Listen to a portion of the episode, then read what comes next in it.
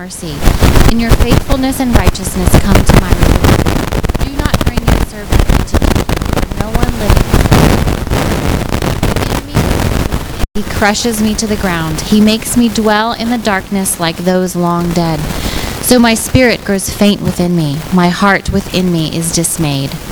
I remember the days of long ago. I meditate on all your works and consider what your hands have done. I spread out my hands to you. I thirst for you like a parched land. Answer me quickly, Lord. My spirit fails. Do not hide your face from me, or I will be like those who go down to the pit. Let the morning bring me word of your unfailing love, for I have put my trust in you. Show me the way I should go, for to you I entrust my life. Rescue me from my enemies, Lord, for I hide myself in you. Teach me to do your will, for you are my God. May your good spirit lead me on level ground. For your name's sake, Lord, preserve my life. In your righteousness, bring me out of trouble. In your unfailing love, silence my enemies. Destroy all my foes, for I am your servant.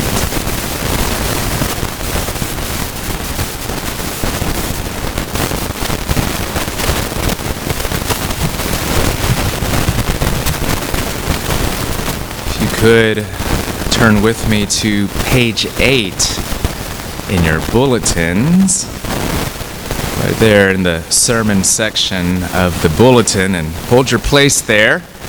I'll make reference to it in just a second. But as we begin a new series today, a new teaching series, let's first start off by praying. Let's pray together.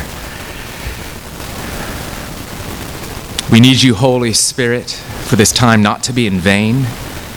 We need you to come with resurrection power, giving life to the deadness that remains in our hearts, our souls. We need you to help us to see Jesus for who he is. We need you to help us to believe your promises. We need you to pry open those parts of our hearts that remain sort of shut off to you out of resistance or hardness of heart. We all have those areas. We really need you, God. So please come, Holy Spirit, Son, and Father, be present in this time. Bless your word. Bless the preaching of your word. Bless the hearing and the living out of your word. We pray in Christ's name. Amen. Well, it's that back to school time of year again. Back to school. And as a kid, of course, it was always a real bummer for summer vacation to end, and I don't know about you, but for me, back to school was also an exciting time of year. You got to come back and wear your new pair of shoes, maybe that you recently got to show off your new lunch box. I remember upgrading from this old beat-up Dukes of Hazzard metal lunchbox that I used for a number of years to a red Transformers plastic. So that was an innovation at this time. Plastic lunchbox with a thermos, and being so proud, so joyful to show this thing off. An exciting time of year. Exciting to find out who was in your class, who'd be sitting next to you for the year, how much the other kids grew over the summer. I remember some boys would walk in 4 inches taller than they were at the beginning of summer. I'm Asian, so I'd come back sporting my half-inch growth spurt, right? Not much by comparison, but an exciting time to see old and new friends. Back to school. It's an exciting time, and it still is even now, and even for a church. After a lot of travel throughout the summer, a lot of our members, a lot of you, are now back and getting into the groove in the fall. Welcome back. Some of you look taller. No. Some of you are new to the area and maybe are brand new to the church, recently moved into town, maybe looking for a new church home. Welcome to you. Some of you, perhaps, don't identify as a Christian yourself, but this time of year is often when people start fresh, even embark on a new spiritual journey. That might be your story. If so, welcome to you too. And so in light of these new beginnings, this sense of a fresh start in the fall and back to school. So today, starting today, and for the next few weeks, we're going to be talking about what makes Grace Meridian Hill, this church, tick. A little study on the vision of our church, looking at a few themes from the Bible that serve as a foundation for who we're trying to be and what we're trying to do as a church. If you notice there in your bulletin, we have listed out for you the vision and mission statements of the church. You'll notice there, if you'll look along with me, our mission is to build a gospel community that is spiritually diverse, cross-cultural, and neighborhood-centered for the good of our neighbors and the glory of Jesus Christ in Columbia Heights, Mount Pleasant, Adams Morgan, and beyond.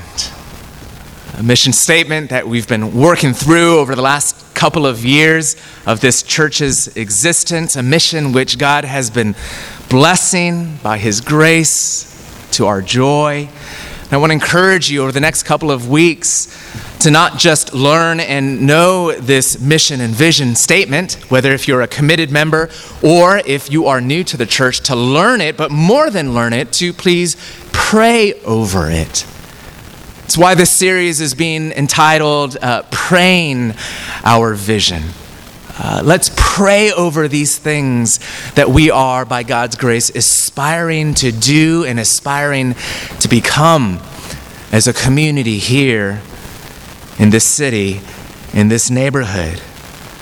What does this mean, though? What is this mission really? If you break it all down, we're going to look at a different component each over the next couple of weeks, but today we're going to focus on one phrase, one of the first phrases you find there, and that is gospel community. We're committed to growing, to being, to becoming, with the help of God, a gospel community. What does that mean? Briefly, gospel community, it means that everything we are and everything we do as a church is shaped by the gospel, which is the true story that Jesus lived and died and rose again to make all things new, starting with me and you. That we are sinners saved by grace. That is our core identity in this church, and everything else is an outgrowth from there. Gospel community also means being a place where we're learning to say with passion and even simplicity, we love you, Jesus. We love you. Have you said that to Him lately? Because of all that He's been for you, the cross and resurrection. A place where we're learning to worship. Not just learn, but learning to worship with joy and awe and power and truth. Gospel community, it also means becoming a place where lives are changing because of the grace of God. There are lots of testimonies of the power of Jesus here in this room. Whether if you've found Christ or been found by Him, or if you're just starting on that journey, we could tell stories on and so forth. And maybe today over lunch might be the beginning of the sharing of some of those stories of ways that God has been changing your life. Gospel community means being a place where many, many people can testify, I'm not who I used to be. Hallelujah. Where people experience the power of forgiveness, where people experience the freedom of Christ from the powers of addiction, where people are healed of their wounds. Gospel community means we're building not just an institution or an organization, but a real-life community of people in authentic relationships with one another, people doing real life with all of its challenges, even uglinesses, together people with brotherly and sisterly affection for each other, people that are learning to be a spiritual family, people that are growing in deep, mutually dependent, committed, willing to be inconvenienced, sacrificial, joyful friendships with each other.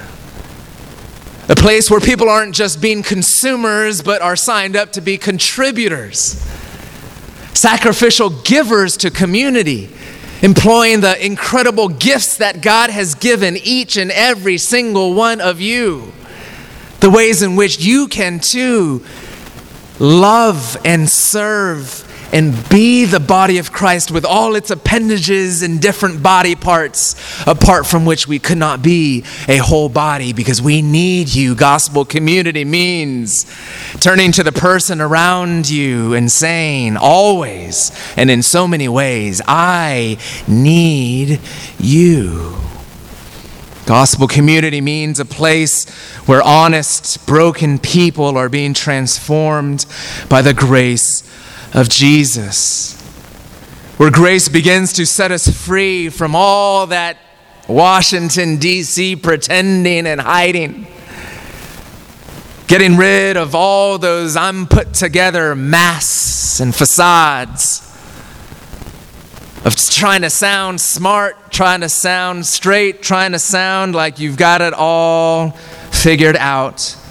A place where the grace of God gives us freedom to just be your true self, because that's the very broken, true, sinful self that Jesus died for and loved and still loves. So you can just open it all up and let it all hang out and be the real me, weak, broken, needy, mediocre, depressed, lost, helpless, scared, ordinary, real.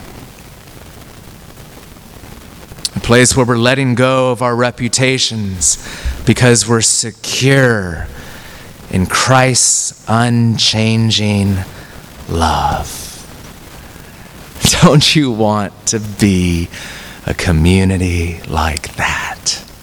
Don't you want to discover a place like that? It almost feels untrue, unreal. Could it be possible? Maybe you're jaded and cynical. Maybe you feel like I've given it a shot, or I've hoped for it and my hopes were dashed. Maybe today's call to you is to hope all over again. Not in the possibility of humanity by our own human power constructing such a thing, but God by His grace, which is why we call it gospel community. Supernaturally, He being the originator and the power behind this sort of peoplehood, this sort of experience of church. But here's one more. A gospel community is what? It's a family that's growing in faith and learning the joy and the power of prayer. Because one of the greatest and most significant and juiciest fruit of all of a people that are really getting tackled by the unfailing love of God and the transforming power of His grace are people that are willing to admit that they need help, which is the heart of prayer. And people that are encountering the beauty and the dependability of God, that we would habitually reach out to Him and ask things of Him. Most of all, that we would ask Him for more of Him.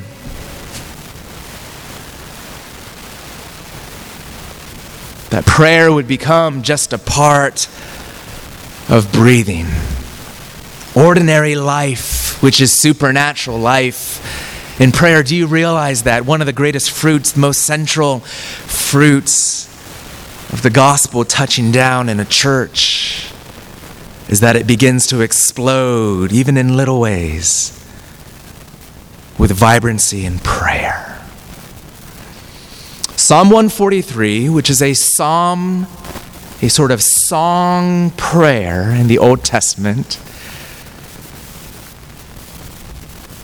is a wonderful little piece that teaches us a few things about prayer. We won't linger here too long. We'll move through it fairly quickly.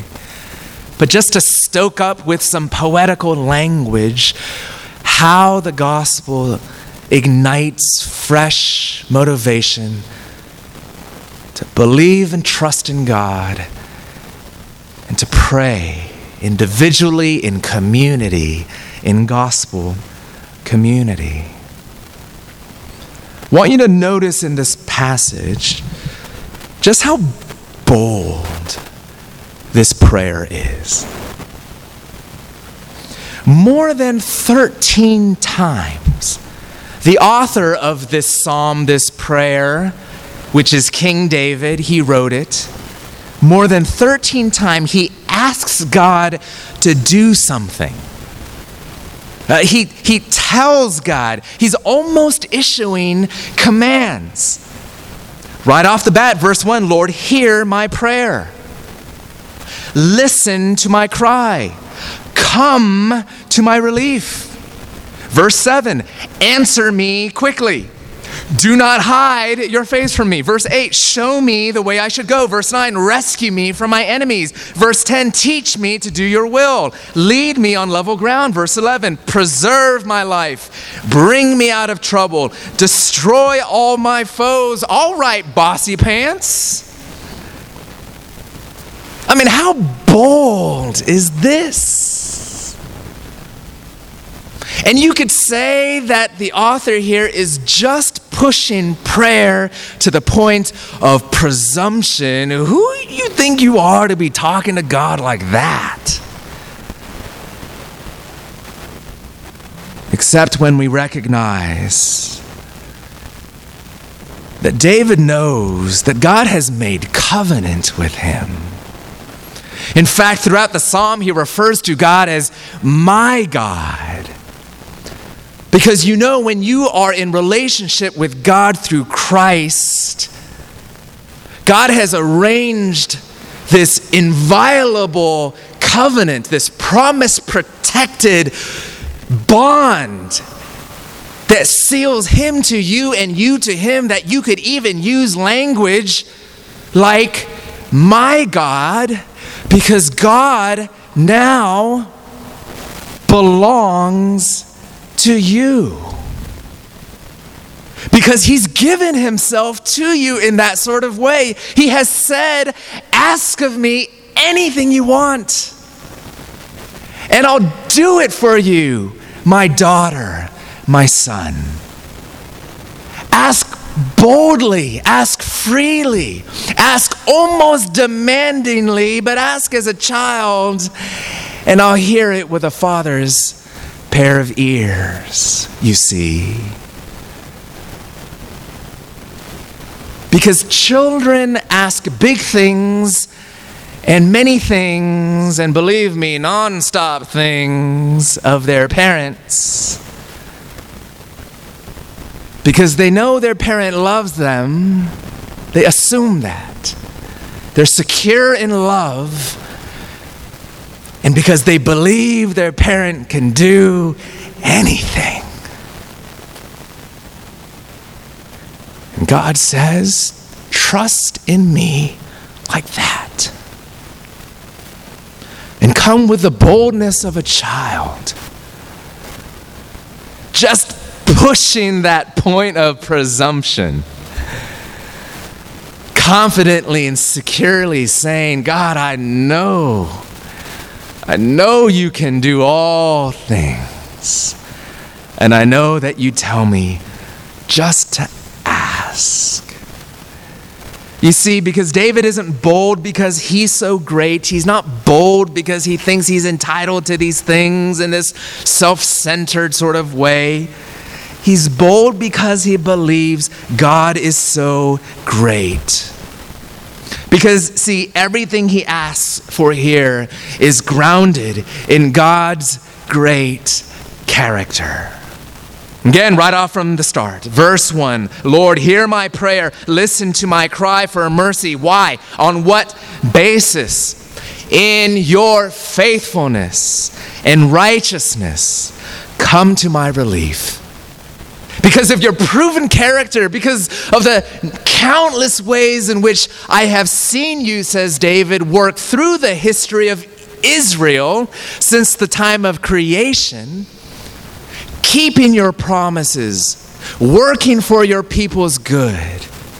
Yes, even through trials and hardships. And that we can look back and see through the lens of Christ and say, you have only done good to me, even when it's hurt. If God has been for me, who can be against me? Again in verse 11, for your name's sake, Lord, preserve my life, which is another way of saying, do it not to make me look great, but to make you look great. Uphold your public reputation, God, in doing this for me. Have you prayed that recently? God, answer this prayer and work in my life in such a way that everyone would see how great you are. Have you prayed that recently? For your name's sake, Lord, preserve my life. In your righteousness, bring me out of trouble. Verse 12, in your unfailing love, silence my enemies. Our boldness is grounded in the great character of God and our relationship to Him as a Father. Do you realize how you pray reveals everything about what you really believe about who God is? You can hear it. You can see it in your prayers. Do you pray boldly?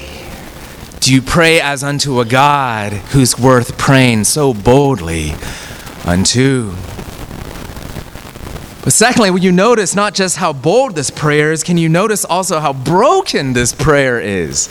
How broken David is as he almost limps, probably literally, as he seems to be limping in to the presence of God, having been pursued and chased by literal enemies. Not an uncommon scenario in King David's life.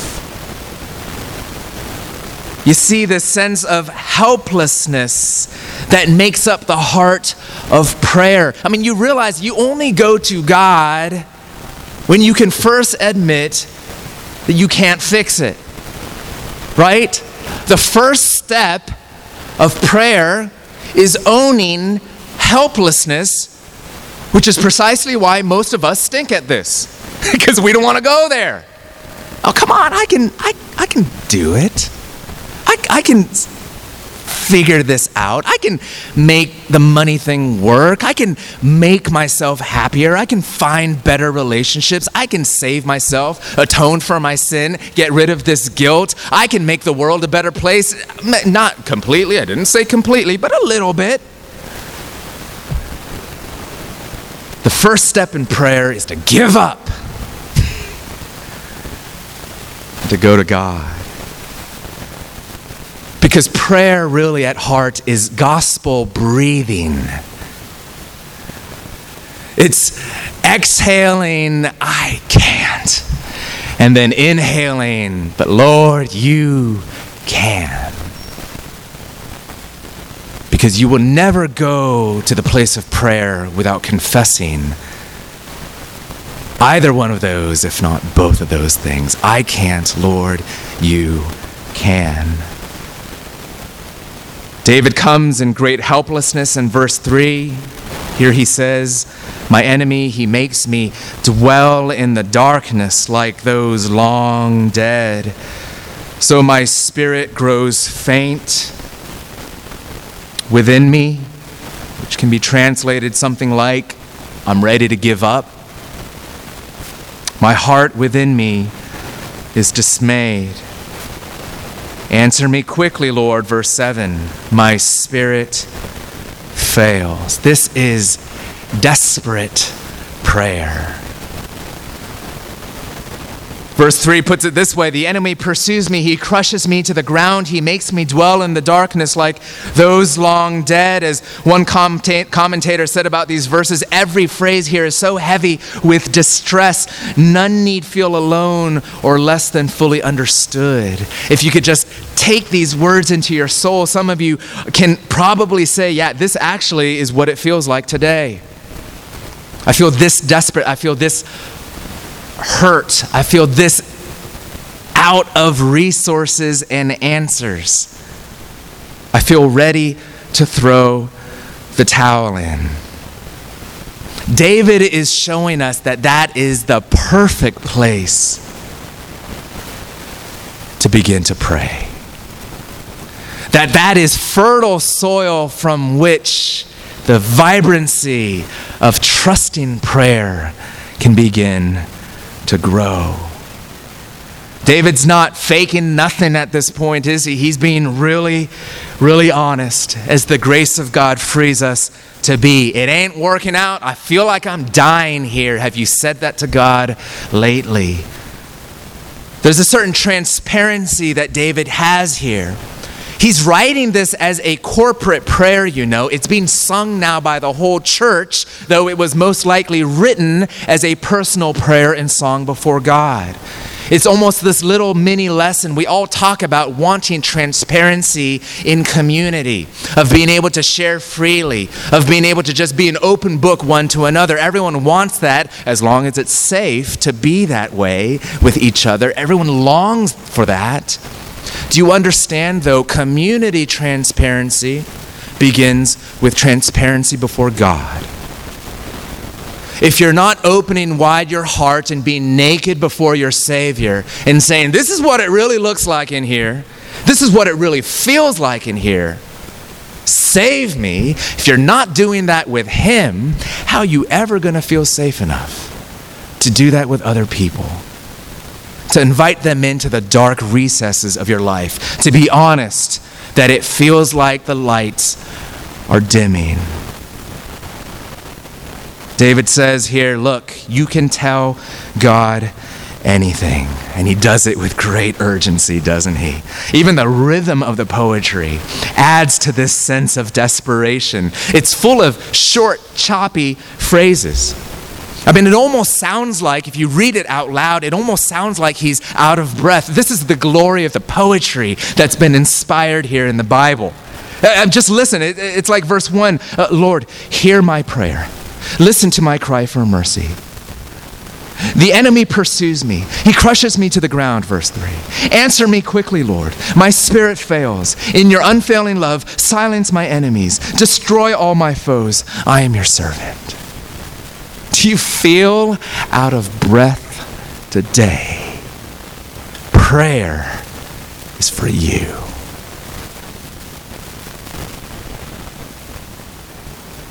It's not only the brokenness of life, it's the brokenness of a contrite heart, of course, that David brings before this God. In verse 2, he says, do not bring your servant into judgment, for no one living is righteous before you. David knows. As bold as he's being, he has no human right to strut into the presence of God. If he's coming into the presence of a God of true justice and judgment, if he's walking into the king's courtroom, as it were, he'd got no chance to stand before that God. For no one living is righteous before you. He can't help but to come with a sense of deep spiritual need as well. You see, gospel community, as it invites us to be honest about our need for the grace of God and the forgiveness of sins. As we repent one to another, it encourages us more and more to just pray to each other and with each other about our need for grace for our sins. To say, look, I have hurt you and I need your forgiveness. But even before that, to say, I have hurt you and therefore I have sinned against God. Will you pray with me? I need His forgiveness. Walk with me and help me to believe that these things are true.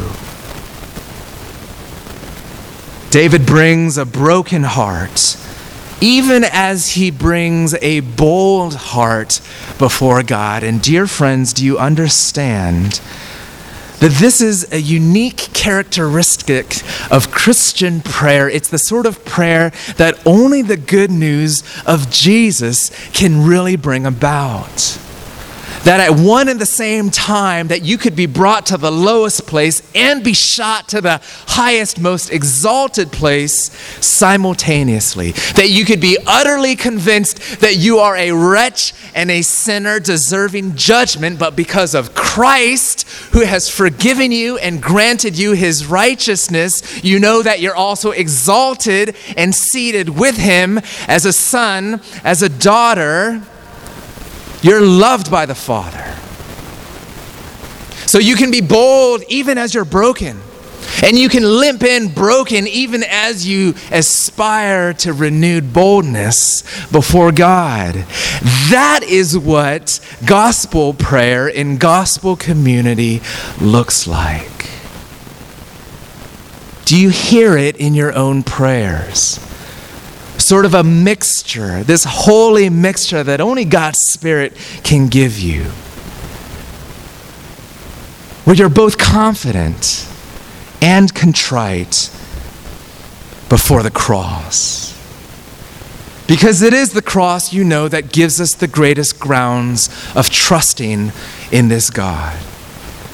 Not just trusting in him, but to entrust our lives before him as we pray.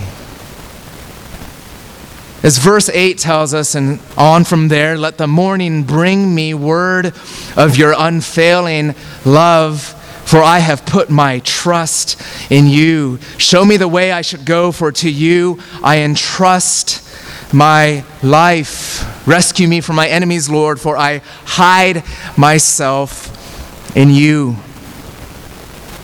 David already is starting to believe the ways in which God does indeed come through, the way he answers prayer, the way he's done it in the past, and the way David is sure he'll do it in the future.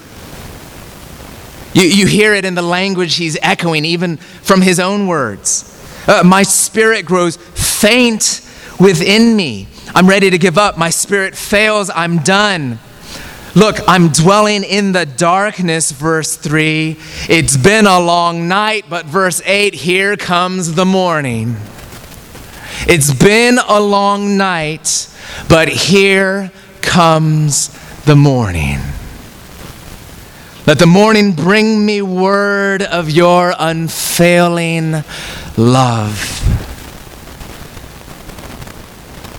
My spirit grows faint within me.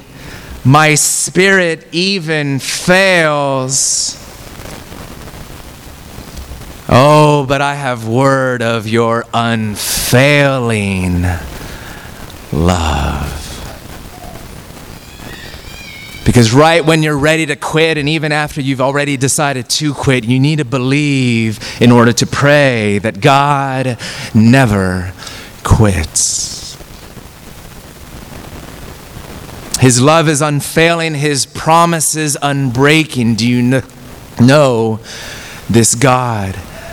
Are you learning to trust him? A trust which is forged and built not by accident and not by passing glances at God's word either, dear friends. How do you learn to trust in him this way that you might pray? Look at how David cultivated that. Verse 5, 6. I remember the days of long ago. I meditate on all your works and consider what your hands have done. Spread out my hands to you. I thirst for you like a parched land. We're called to remember the days, the hours, the minutes of God's past faithfulness. Have you done that lately? And not just extending to the prior dates of your own life, but even beyond that, all the way back to the cross of Christ. To meditate on all your works, the greatest of which, the preeminent work of which, is his finished work on the cross, purchasing your salvation. Have you meditated on him bleeding for you and rising again for you as a way of securing trust in him, considering what God's hands have done, not only for you in personal history, but throughout all ages in human history? This is your God. That meditating and pondering and remembering and considering this work of Christ on the cross, which purchased your sonship, your daughtership, giving you the boldness that you can have, which purchased your guilt-free forgiveness, that you might be the free, broken sinner saved by grace that you truly are, that you might be able to come praying with deep, honest brokenness and assured boldness simultaneously, and coming as verse 6 encourages you to come, spreading out my hands to you with palms up, thirsting for you like a parched land, like dry ground with cracks, swallowing up any bit of water that comes its way. Can we be thirsty to pray like that? Can we be prostrate to pray like that, Grace Meridian Hill? Can we be broken and bold because of Christ, in whom we trust, to pray like that? Because that's what it means, in part, to be a gospel community. Let's pray. We're asking that you would do that in our midst, Lord Jesus. Pray. Teach us to trust. Teach us relish in the gospel in a way that changes our life, that changes our church, bears fruit. We pray this for our joy, for your glory, for your name's sake. In Jesus' name we pray. Amen. Let's stand together and let's